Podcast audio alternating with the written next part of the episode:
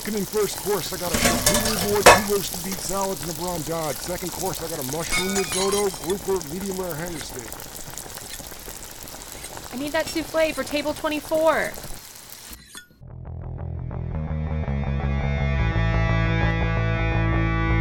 Hey, what's up, everybody? Thanks so much for stopping by, and welcome to 86 Straight Dialogue with Restaurant Leaders, where we're talking with chefs, restaurateurs, and consultants about everything related to restaurant culture.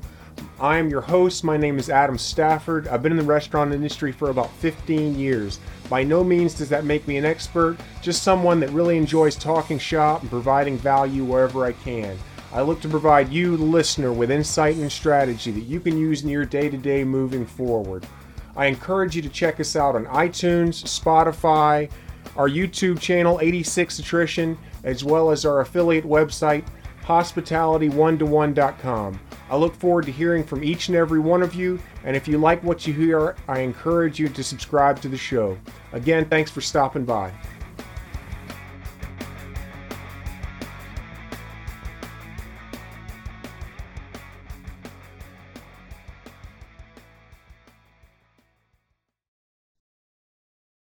All right. Thanks so much for joining us again this week on 86th Straight Dialogue with Restaurant Leaders. As always, I'm your host, Adam Stafford. Today, I'm super excited to be joined by Chef Jensen Cummings. Um, for anyone that is not familiar with Jensen's work, uh, as best I can tell, there's not a whole lot this guy can't do. Um, he has uh, been a restaurant owner, uh, ran several kitchens. Um, certified Cicerone, uh, works as a consultant, podcast host. The list goes on and on and on. I'm sure there's things that I'm leaving out. Um, so, uh, yeah, just thrilled to have you on the show today, man. Really, really appreciate it. Um, really excited to have you on. Really excited to chat with you for a little bit. Um, only because uh, you could do a lot better and probably more concise job than I could. Um, would you mind just giving the listeners kind of a quick little background on you? I know your family's been in the restaurant business for like over a century. Um, Long time. Yeah. Yeah. Let's yeah, start yeah. there. I, I like that part of it. You know, restaurants, there's a lot of legacy in it. And so our family, 1900 in Little Falls, Minnesota, opened our first restaurant called La Fond House. Uh, I've only seen pictures of it. Very much looked like a saloon town corner uh, spot, you know, guy with the bowler cap playing the organ piano, that type of vibe to it. Yeah. And uh, then great grandfather and grandfather had bars and restaurants in San Francisco. And my three uncles, my dad's three younger brothers, own restaurants between California, Iowa, Florida, and then even my younger brother. He's a, a chef as well, specializes in sushi. He runs two of my uncle's restaurants out in California. So we're in it, man. We're gluttons for punishment, a hundred percent. And uh, and then right after high school, went out to from California to Ames, Iowa. Worked for my uncles out there. I learned the business. Went to culinary school there. Had no idea. I thought I was going for a summer job to like chase college girls, Sure. and did plenty of that. And met my wife out there, right? And it was it was just like the energy, the vibe. I mean, like you find your people, and right away, just the the hazing and the intensity and all of it. I was just like in it. I, I loved it. You know, I roomed with three, four, five different uh, guys that I worked with over the years, and uh, and then really started to take it seriously once I graduated culinary school. And uh, Betsy and I decided like, what are we gonna do? Where are we gonna go? And I moved to Kansas City and worked for Debbie Golds, who's a James Beard Award winner. You know, she's on Top Chef Masters, and like that really crystallizes for for me being on that chef driven path. And uh, when we moved out to Denver, I was like, that was my focus. So I really, you know, the high end kitchens and uh, and into the restaurant owner path before I kind of said, I want to think about the industry in a different way and kind of took it, you know, in a multitude of ways. But that's kind of the background on the culinary side. Very cool. Um, so uh, I was kind of looking at your bio. Is it safe to assume that your wife was more front of the house oriented? She worked as a server at one of my uncle's restaurants. Yep, that's where we met. And then events is her jam. So we've worked together for a lot of years, especially in the nonprofit sectors. We started a nonprofit coalition called Heroes Against Hunger, and it was chefs focused on like health, wellness, food access, uh, early childhood development type things. And so Mhm. that's where kind of our love of food and her love of of restaurants and her ability to herd chefs Yeah. right? Because that's a difficult bunch. You know we are uh, megalomaniacs with sharp knives and getting us to do what we're supposed to do for an event to be on top of our game to you know get our menus in on time. It's a struggle. It's a challenge. So she was able to do that from the event side. Yeah she's a she's a force for sure. And she has a great reputation in the, the chef community out here in denver Yeah, I found that really interesting when I kind of started putting two together, two and two together, because uh, I actually met my wife. We were working in an independent restaurant down in Asheville, North Carolina, together, and uh, she was a AGM out front. And at the time, I was a sous chef at this place, and I, I tell people all the time, I'm like, I really can't figure out what what what when she said to herself, I want to spend more time around this person because to be quite frank, I was not very nice to the front of the house. You know, uh, I, I've learned a lot about how to deflate the ego since then, but it was pretty inflamed at that point. yeah Um, luckily when we met i was actually bartending okay, uh, mostly for one of my uncle's restaurants. So you know you have a little bit more charisma when you're out front than when you're in the kitchen, you know, yelling at servers for bringing an 86th item. And it's like same team, guys, same team right, right, right, for yeah. sure. I hear you. yeah. Um, thankfully, that was an open kitchen, so I kind of had to watch my behavior a little bit, but um, Open kitchen, Adam. One of the best things coming out of the chef-driven concepts. One of the best things that happened because when we were coming up, guests were just nameless, faceless assholes that you know had special requests and sent back food. And the open kitchen created a relationship. It created a dynamic. It also kept us, to your point, at bay a little bit when we flew off the handle yeah. because we were on stage. So I, I really appreciate the time that I spent in open kitchens because it really changed my perspective. And I think working front of house changed my perspective as well.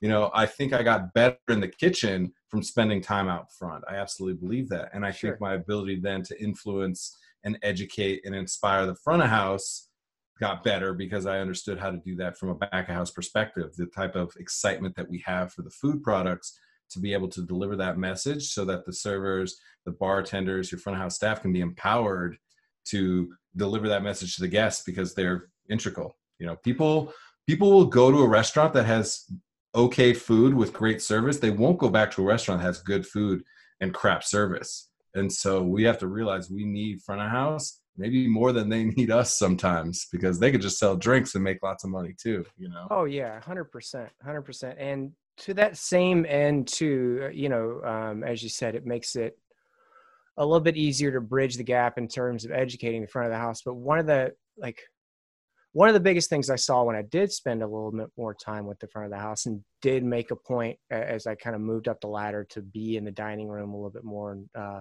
interacting directly with people. It's like it's more challenging than you might think to like get a hold of some kick-ass ingredient or, or some kick-ass product and be explaining to the front of the house like this is why this is insanely dope this is why this is really special um, eh, but then if you you know if you can take a day a week a month and spend it out front then you figure out the verbiage you figure out the the uh, patois you know what i mean to sell it a little bit more and to help them get excited about it too It's communication.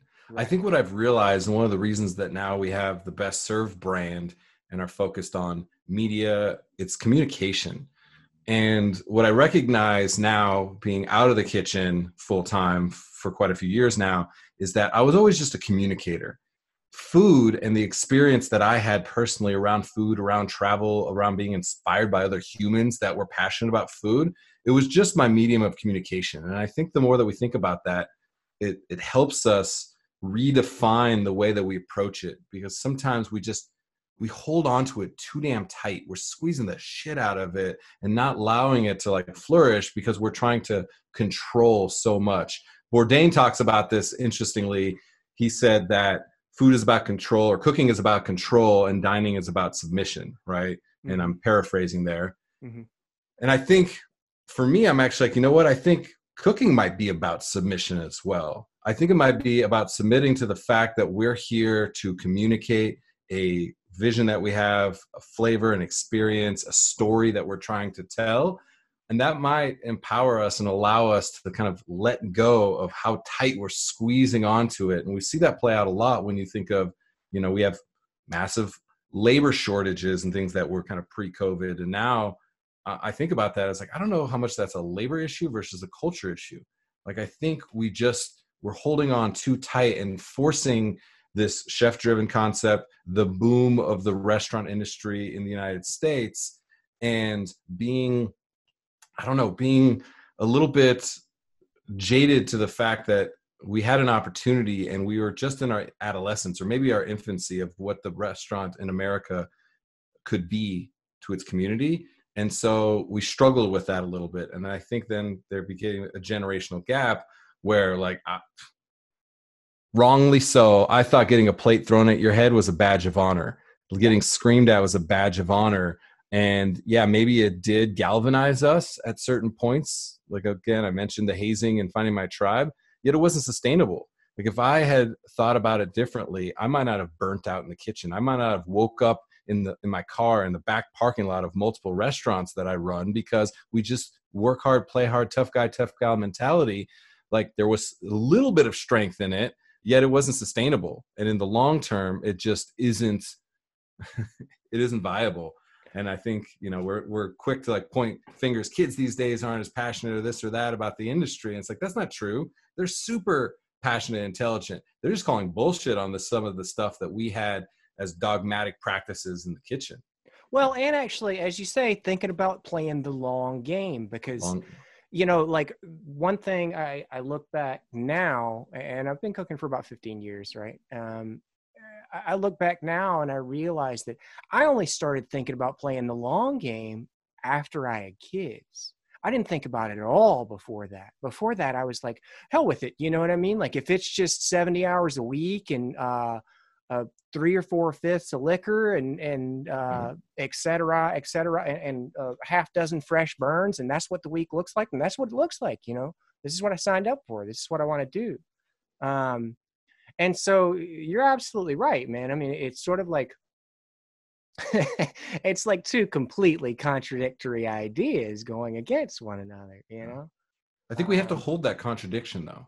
I think a lot of the best stuff is in the middle, yet you have to pull hard in both directions to get there. Sure. Right. And we see that play out in all kinds of things in politics and everywhere. I, I absolutely believe that sometimes we need the polarization and the contradiction to like push pull push pull poke prod and like find that sweet spot in that groove and i think if you look at the macro if you take a step back if you look at it from you know an anthropologist standpoint or a historian mm-hmm. you're going to look at this moment and say yeah when you're in it it feels like you're just getting chummed up with the minutia yet it was just finding that balance creating the actual sustainable ecosystem of what food and beverage hospitality and restaurants can be yet when you're in it you're just getting smashed against the rocks. And so that's kind of the way it feels. And it took me getting the perspective of not being on the 70 hour a week grind of i talk about this sometimes. I went almost seven year span of never taking a single sick day. And again it was like this badge of honor.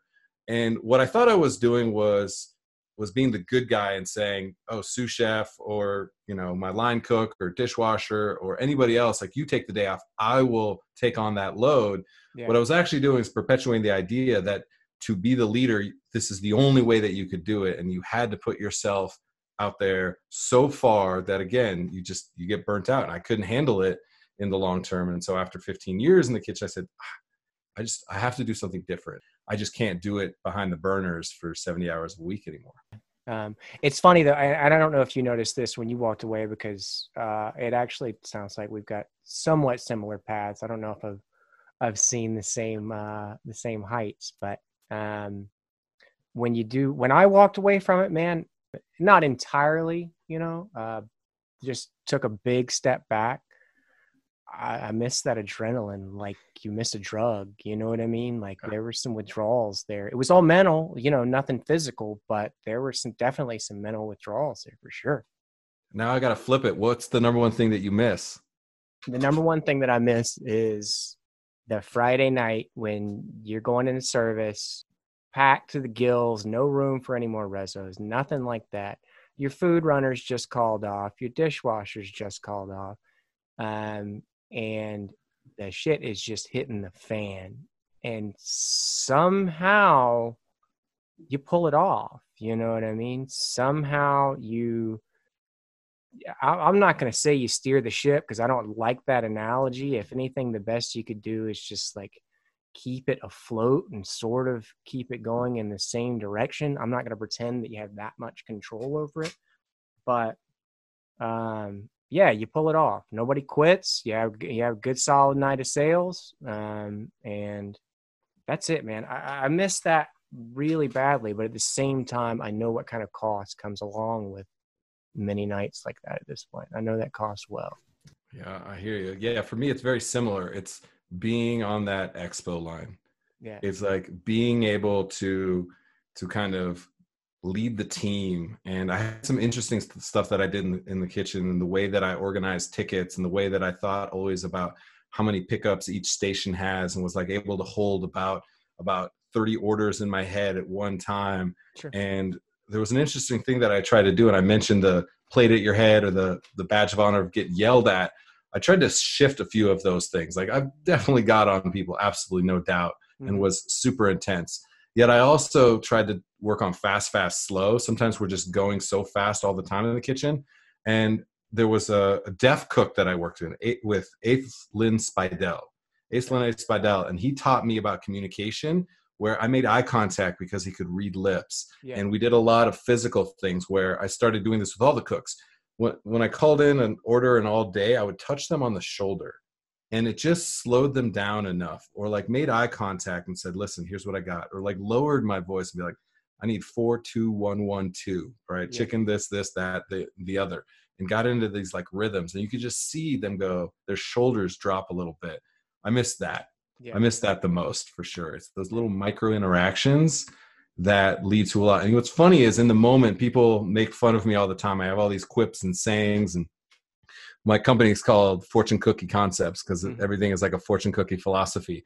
And in the moment, I make it that you can make fun of me. They're stupid.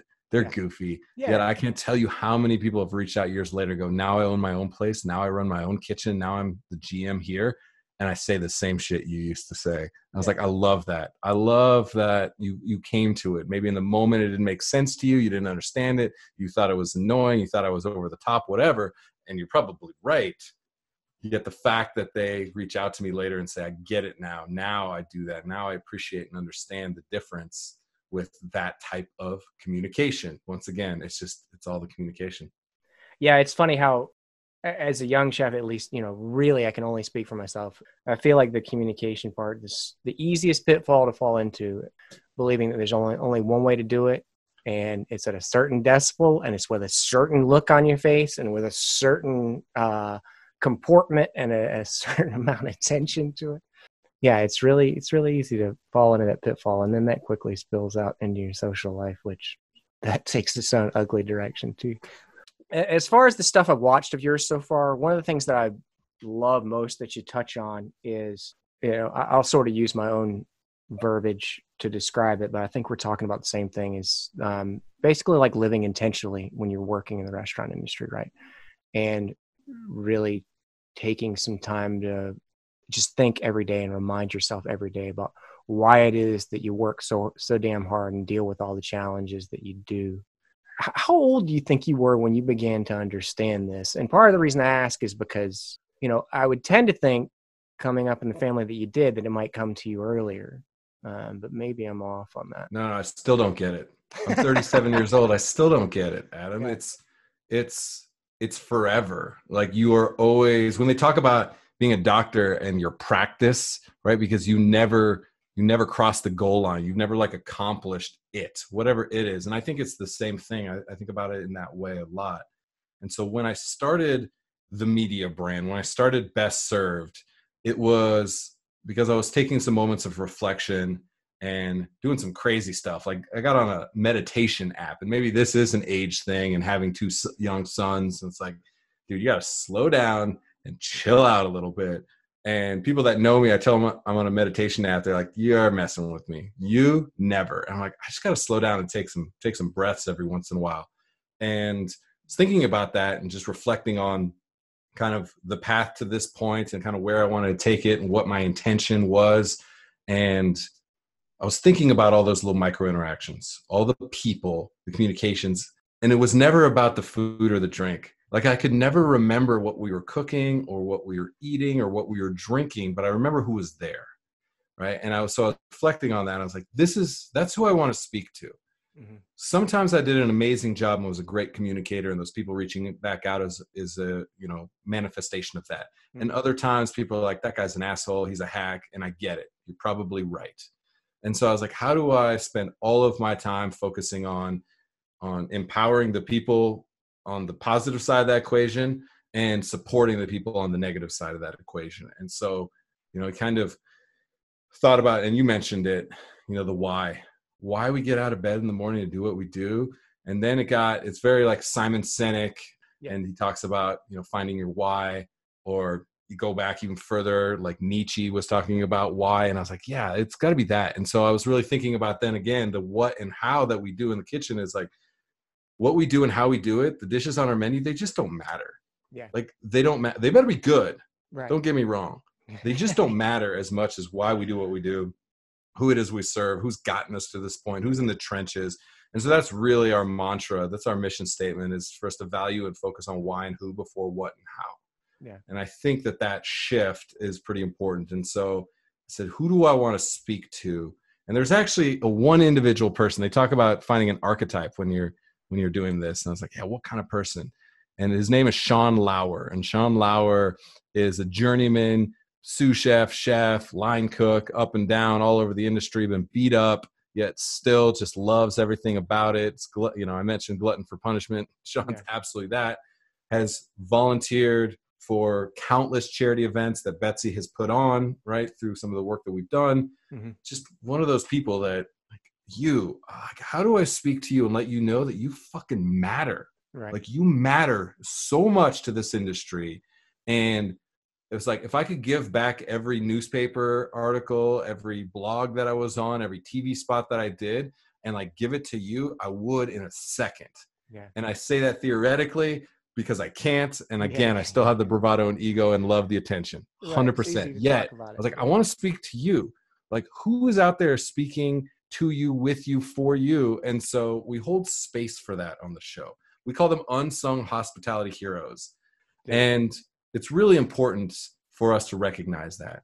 So at every level of the shows that we do, we're speaking to a lot of industry leaders that have kind of the experience, the savvy, those little bits of knowledge and wisdom that we want to really glean and give that to the people that are on the ascension of the industry. Yet we also spend a lot of time saying, Tell me about the people that inspire you. Tell me about somebody that we don't know that we need to know. And I've been introduced to hundreds and hundreds and hundreds of people doing the show. And it's really important. When we started out, November 18th, 2019, we started the, the podcast. Mm-hmm. It was a straight audio podcast. It was on Anchor and bestservedpodcast.com. Yeah. And I was like, let's just start having these conversations. Yeah. And we ended up, up until COVID, had 37 episodes. Every single episode had two guests on it. The main person on the on the show that you know has a brand name people know is doing X, Y, and Z, and that unsung hospitality hero that they nominated. And they just had 10 minutes at the end of an episode just to contextualize the relationship. And what would actually be happening, COVID hadn't happened, is we would have stayed on the full audio was the plan, and we would have had episodes with the second voice would become the primary and theirs they would get the opportunity to shout out somebody else and we continue to kind of interconnect each other that way and so that was like a really important function. We're doing that in a lot of different ways where people are still being recognized. We're we're having, you know, Ming Tsai on the show and Zuri Resendez, a kid from Mexico City that people don't necessarily know, that I think is the most inspiring person we've had on our show. Yeah. Right. And so it's an important thing for us to be able to understand media and like clearly Ming Tsai or Farmer Lee Jones or Edward Lee, like they bring massive attention and have amazing stories to tell yeah, absolutely. I also then want to hold space for people that have never been invited to be a part of something. And we have plenty of people that have not been. And I think that's an important distinction for us. It's why on March 18th, we started, we did the pivot to the live show, the vlog version of the show. Mm-hmm. And we have been on every single day, seven days a week for five months. We're coming up on 180 something episodes. Almost all the people that are on our show are recommended by somebody else. Again, a function of like, who's somebody we should talk to? Who's somebody that you admire, that you respect? And then again, they're telling us about their dishwasher or their grandmother or the first chef they ever had. Like those relationships matter. They really do. I gotta say, I was gonna ask you about uh, the reasoning behind doing two shows a day because when we first linked up, I saw that and I was like, "Wow, that's a lot." That was not the answer I was expecting. And you know what else, Adam? Impressively it's, th- it's altruistic.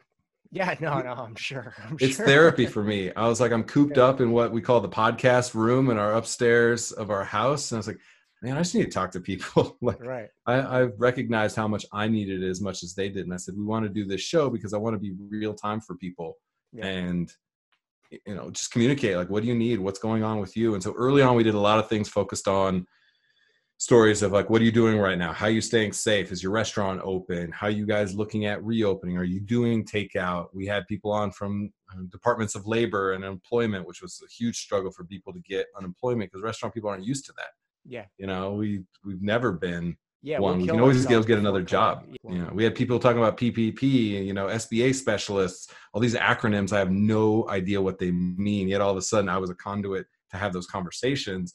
It's like that's what people need. And then people started saying, "I want to hear more about grandmas again." It's like, all right, let's have these full conversations where for 30 minutes we're talking to people saying like, you know, what was your first job in the industry? We call it catching the hospitality bug. We definitely are taking you know coronavirus and turning into positives and when did you catch the hospitality bug is right. something that we talk about a lot on the show. Because i feel like those people love telling the story of their first job. As crazy as it was or as instantly hooked in the industry or if it was just a summer job people love talking about that. It really galvanizes all of us. We take a lot of different detours in our industry but that first job everybody can relate to that and i think that's been one of the powers of the show so, you know, you kind of touched on that um, through the response, and I'd love to hear a bit more of your thoughts on it. You know, you talk about the importance of recognizing the unsung heroes, right? And recognizing the people that don't get the opportunity to head out in the dining room and interact directly with guests and don't get the fanfare and don't get the write-ups and don't get all that stuff for for any number of reasons right? If nothing else just poor damn timing. Um, so alongside of that, what do you think it is um, that contributes to ridiculously high turnover, contributes to abysmal statistics in the way of employee tenure, um, contributes to like really just the restaurant industry catching a bad freaking rap as as the revolving door, right? the the purgatory, if you will, between adolescence and the real job, right? Adam, the most important thing that can be talked about in our industry right now is what you're asking. You know, some of the numbers we have a 73% turnover rate. The average restaurant employee tenure is 56 days. I I, I saw that somewhere. and honestly, I, that was that that sounded a bit high It's unbelievably crazy. And look, here's the thing. We can again blame it on kids these days they just don't stick around this and that. And i think the onus and the responsibility has to be in leadership. Attitude reflects leadership always. There's one word that we use on the show more than any other word and it's acknowledgment mm-hmm. we talk about acknowledgement a lot. We don't spend enough time acknowledging each other. And it's an important function of creating lasting relationships. Again, when I did a good job, I acknowledged people. When I didn't, I took them for granted. And so this is an opportunity both for me to put acknowledgement on a pedestal and atone for all the shit that I put people through in the past. And so it's like, imagine if we spent more time not talking about our dishes, but talking about the people that bring them to the table. We talk about it's not what's on the plate, it's who gets it at the plate that truly matters. So this is the function, the, the byproduct of which is your labor shortage, which again is not a labor issue, it's a culture issue hmm. played out at mass scale. And so acknowledgement is the number one thing. Imagine on both sides of the equation from the restaurant and from the consumer and guest side of this equation. Imagine if we stopped trying to sell the commoditized food that everyone has fried Brussels sprouts, and then it was buffalo cauliflower, and now it's ramen, and the next thing, and the next thing. You're competing for a space that is so marginal yet the only asset that restaurants actually have is their people. Hmm johnny and susie and zuri resendez and tajai cook and aaron shepard and these people that's the only asset that you have that somebody else doesn't. If you spent more time deploying them as what differentiates you what makes you have a competitive advantage you have a massive opportunity because two things happen those people are with you forever. Like they are in because the why and the who is strong. They understand why they do what they do. They understand who they are who they serve and i think that's an important function that we don't spend enough time on. Yeah.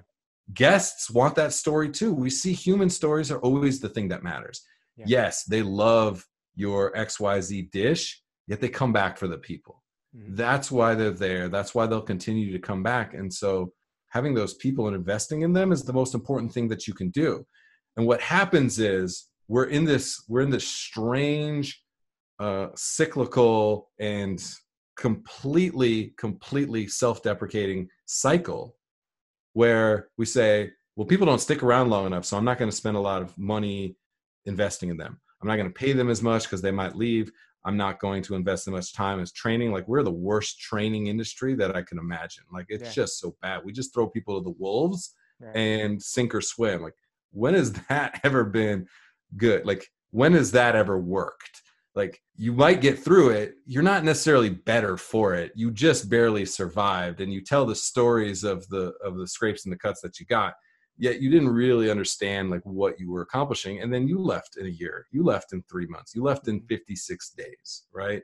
So i think it's important for us to acknowledge each other. It's important for us to recognize that you're investing in your most valuable asset.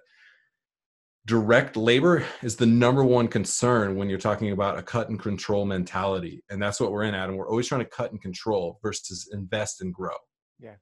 And so i'm always like how do you get into a growth mindset how do you get into an abundance mindset versus a scarcity and survival mindset that we're so often in how do we stop being transactional in the nature of the way that we treat our people the way Mhm. that we treat our guests Yeah. and there's a lot that the way that we have built the industry the model of restaurants doesn't work in the long term. It works in the short term. It works in my labor was correct this week. Yeah. My labor was correct this month. My labor was on point this quarter, and my bonus is tied to that. So we manipulate the people in the number and cut and control versus the long term viability of the restaurant of that business. And so there's a lot to that. And we have something we call the Paragon Pillars that we've been working on behind the scenes Mhm. that really focuses on completely new outcomes for the industry, which we can talk about if you want to. Yeah, absolutely. I, I did want to get your opinion on something slightly different, though, and it's a little bit more operationally oriented. Um, this is something that I've been asking a lot of, of Cleveland chefs in the area where I live. Um, obviously, just being here and cooking in this area, you know, you get inspired by in one way or another. Um, and so, uh, what I wanted to hear from them was their thoughts about the timing of reopening for independent restaurants, their thoughts about if that was truly beneficial, um, considering all the guidelines, considering all the restrictions, and uh, just how they saw that whole thing. To be completely transparent about it too, I, I don't know what the differences are between Ohio and Colorado.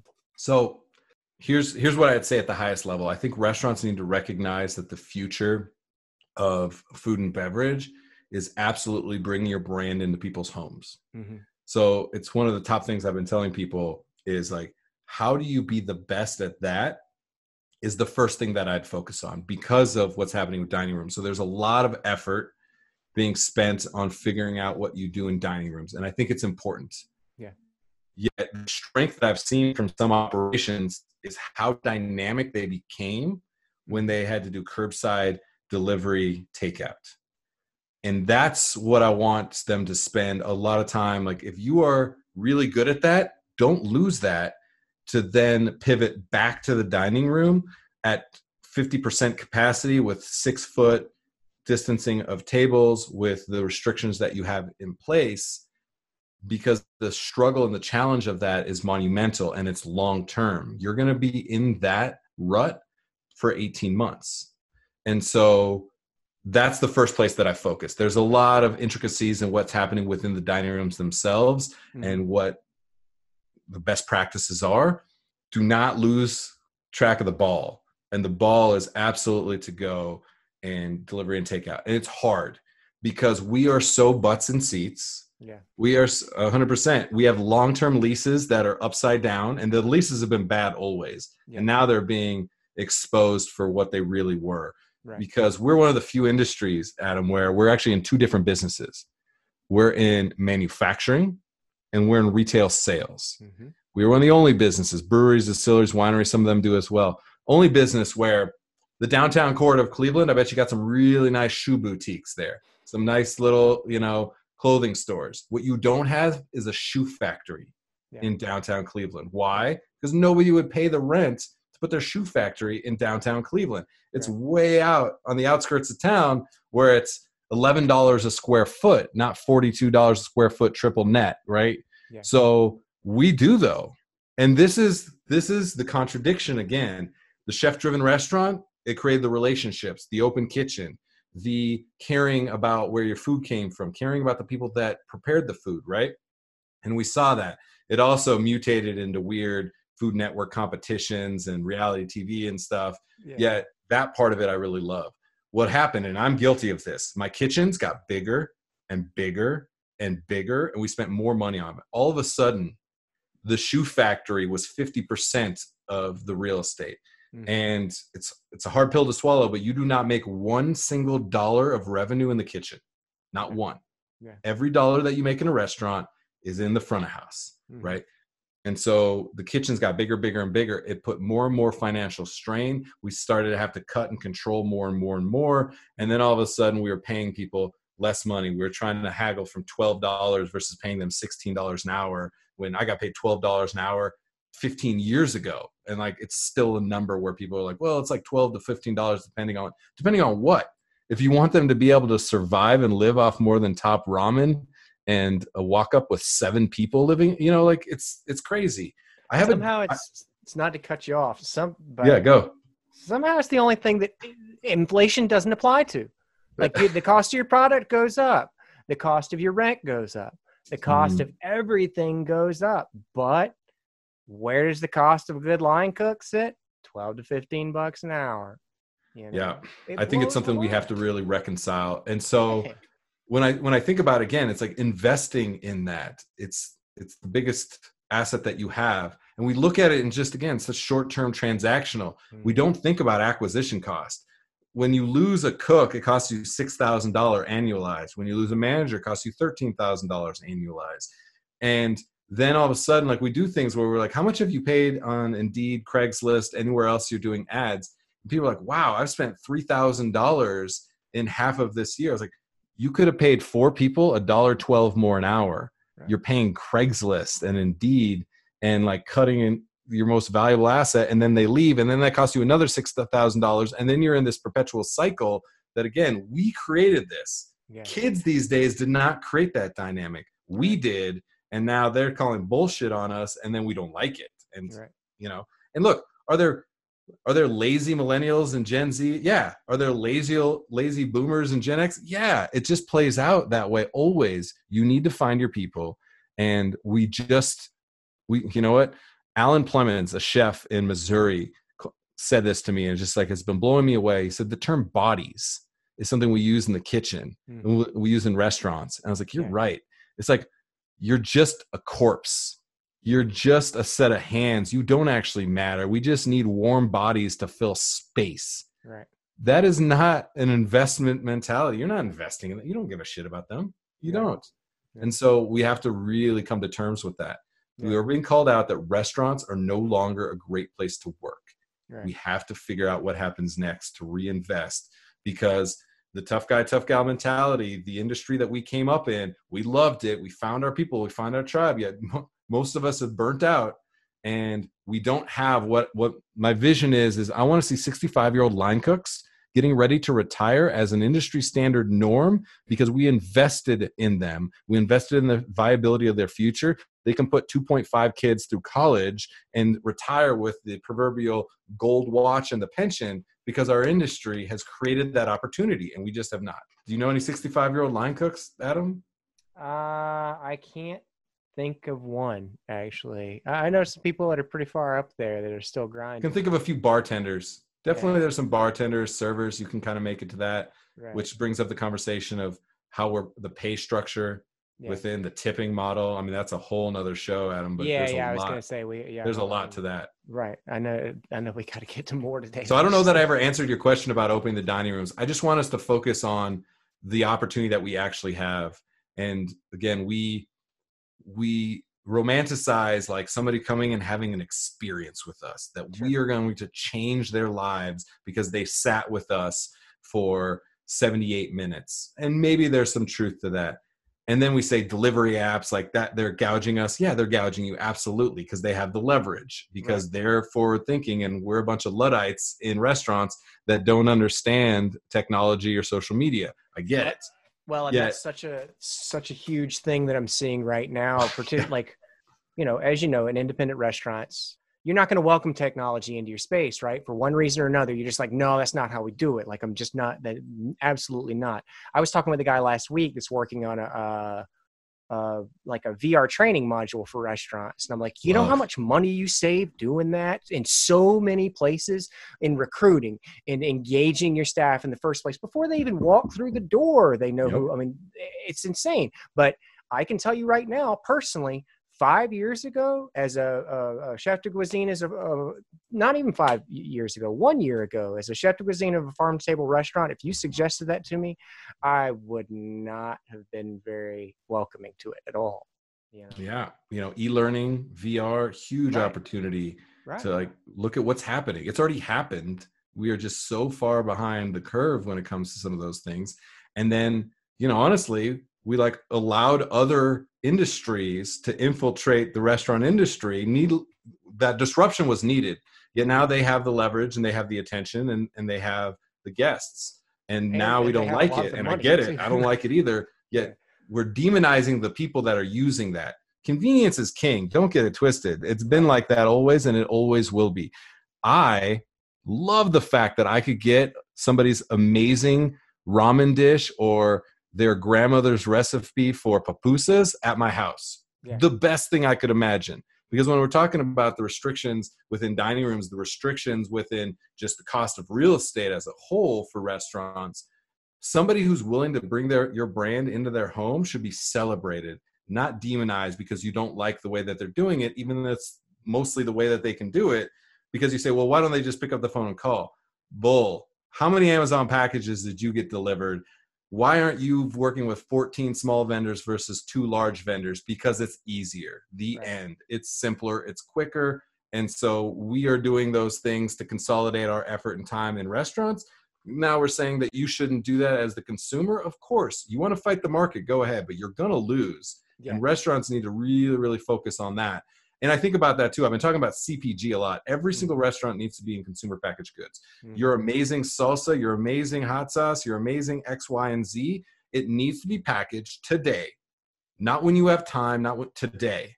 And you need to be putting that additional revenue stream and that brand building awareness out there because now people are looking at your brand in their pantry or their fridge top of mind all the time. It's there it's there it's there. The likelihood of them creating another transaction with you is higher they bring friends over and they show off that that item people go i love this. What is this? It's the restaurant down the street. I've never even been there. This is amazing. I'm going to go there. Right.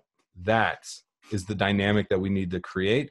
That is focused so heavily on the dining room is keeping us from that. Even though you absolutely if you have a dining room need to find a way to survive. You need to find a way to make masks and the awkwardness not as awkward. It comes down to communication creating clarity and communication and consistency for your internal guests your staff and your external guests absolutely yet do not miss out do not take your eye off the prize which is figuring out ways to be dynamic in every way a guest could interact with you not just in the dining room Yeah, absolutely. And, you know, one thing that I continue to kind of come back to, one thing that I've, I think we've missed as a whole as an industry is training opportunities in terms of uh, consumer packaged goods. Instead of training ourselves on how to uh, properly prepare sweetbreads. This is something we could have been doing that really yields several things in the way of revenue, several things in the way of engagement, instead of just saying, "Look, look at this somewhat unique skill that I can do as an individual chef." It's truth. Yeah, indeed. So I I know we're on a little bit of a time crunch, so I did want to get this question in before we uh, before we end for the day. Let's do it. And um, with everybody that I've had on the show so far, uh, I'd like to ask, you know, what, whether you're at home or whether you're in your, you know, commercial kitchen, um, what, what's the one thing, the one ingredient, the one uh, pantry item, the one whatever that you find yourself going back to time and time again, and then also uh, the first book that really spoke to you in terms of cooking too. Soy sauce.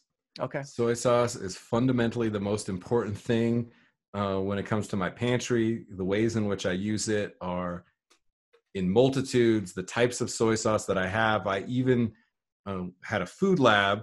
Uh, Jeremy Umansky out there definitely was somebody who inspired some of that. We were doing a lot of work and I'm stuff. actually and- talking with him later this week. so- yeah and you know messaging with him and we did some really cutting edge stuff on fermentation craft beer we were using yeast and bacteria from the craft brewing process Yeah. which was totally unique what we could create like we can make kimchi taste like pineapple just through fermentation really really out there stuff Right. and so we did a whole bunch of unique soy sauces was super super into it and uh and so soy sauce is always that uh that ingredient that i'm like people just don't understand it Mhm. and don't understand the complexity of it and the difference between styles of soy sauce is so immense. So i think we think of the ubiquitous like kikkoman soy sauce with the green top on every every table Yeah. type scenario. And there's just like a lot of nuance what you can do with fermentation with uh, you know koji and and molds and stuff. So that's definitely and i got so fired up i forgot the second part of the question what's the second part of the question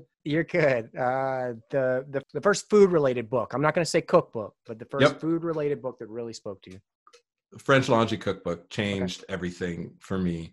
I remember seeing that in culinary school. So I was already kind of on that path. Yet I was on that path as like one of the pirates on the pirate ship, the band of rebel, the island of misfit toys scenario.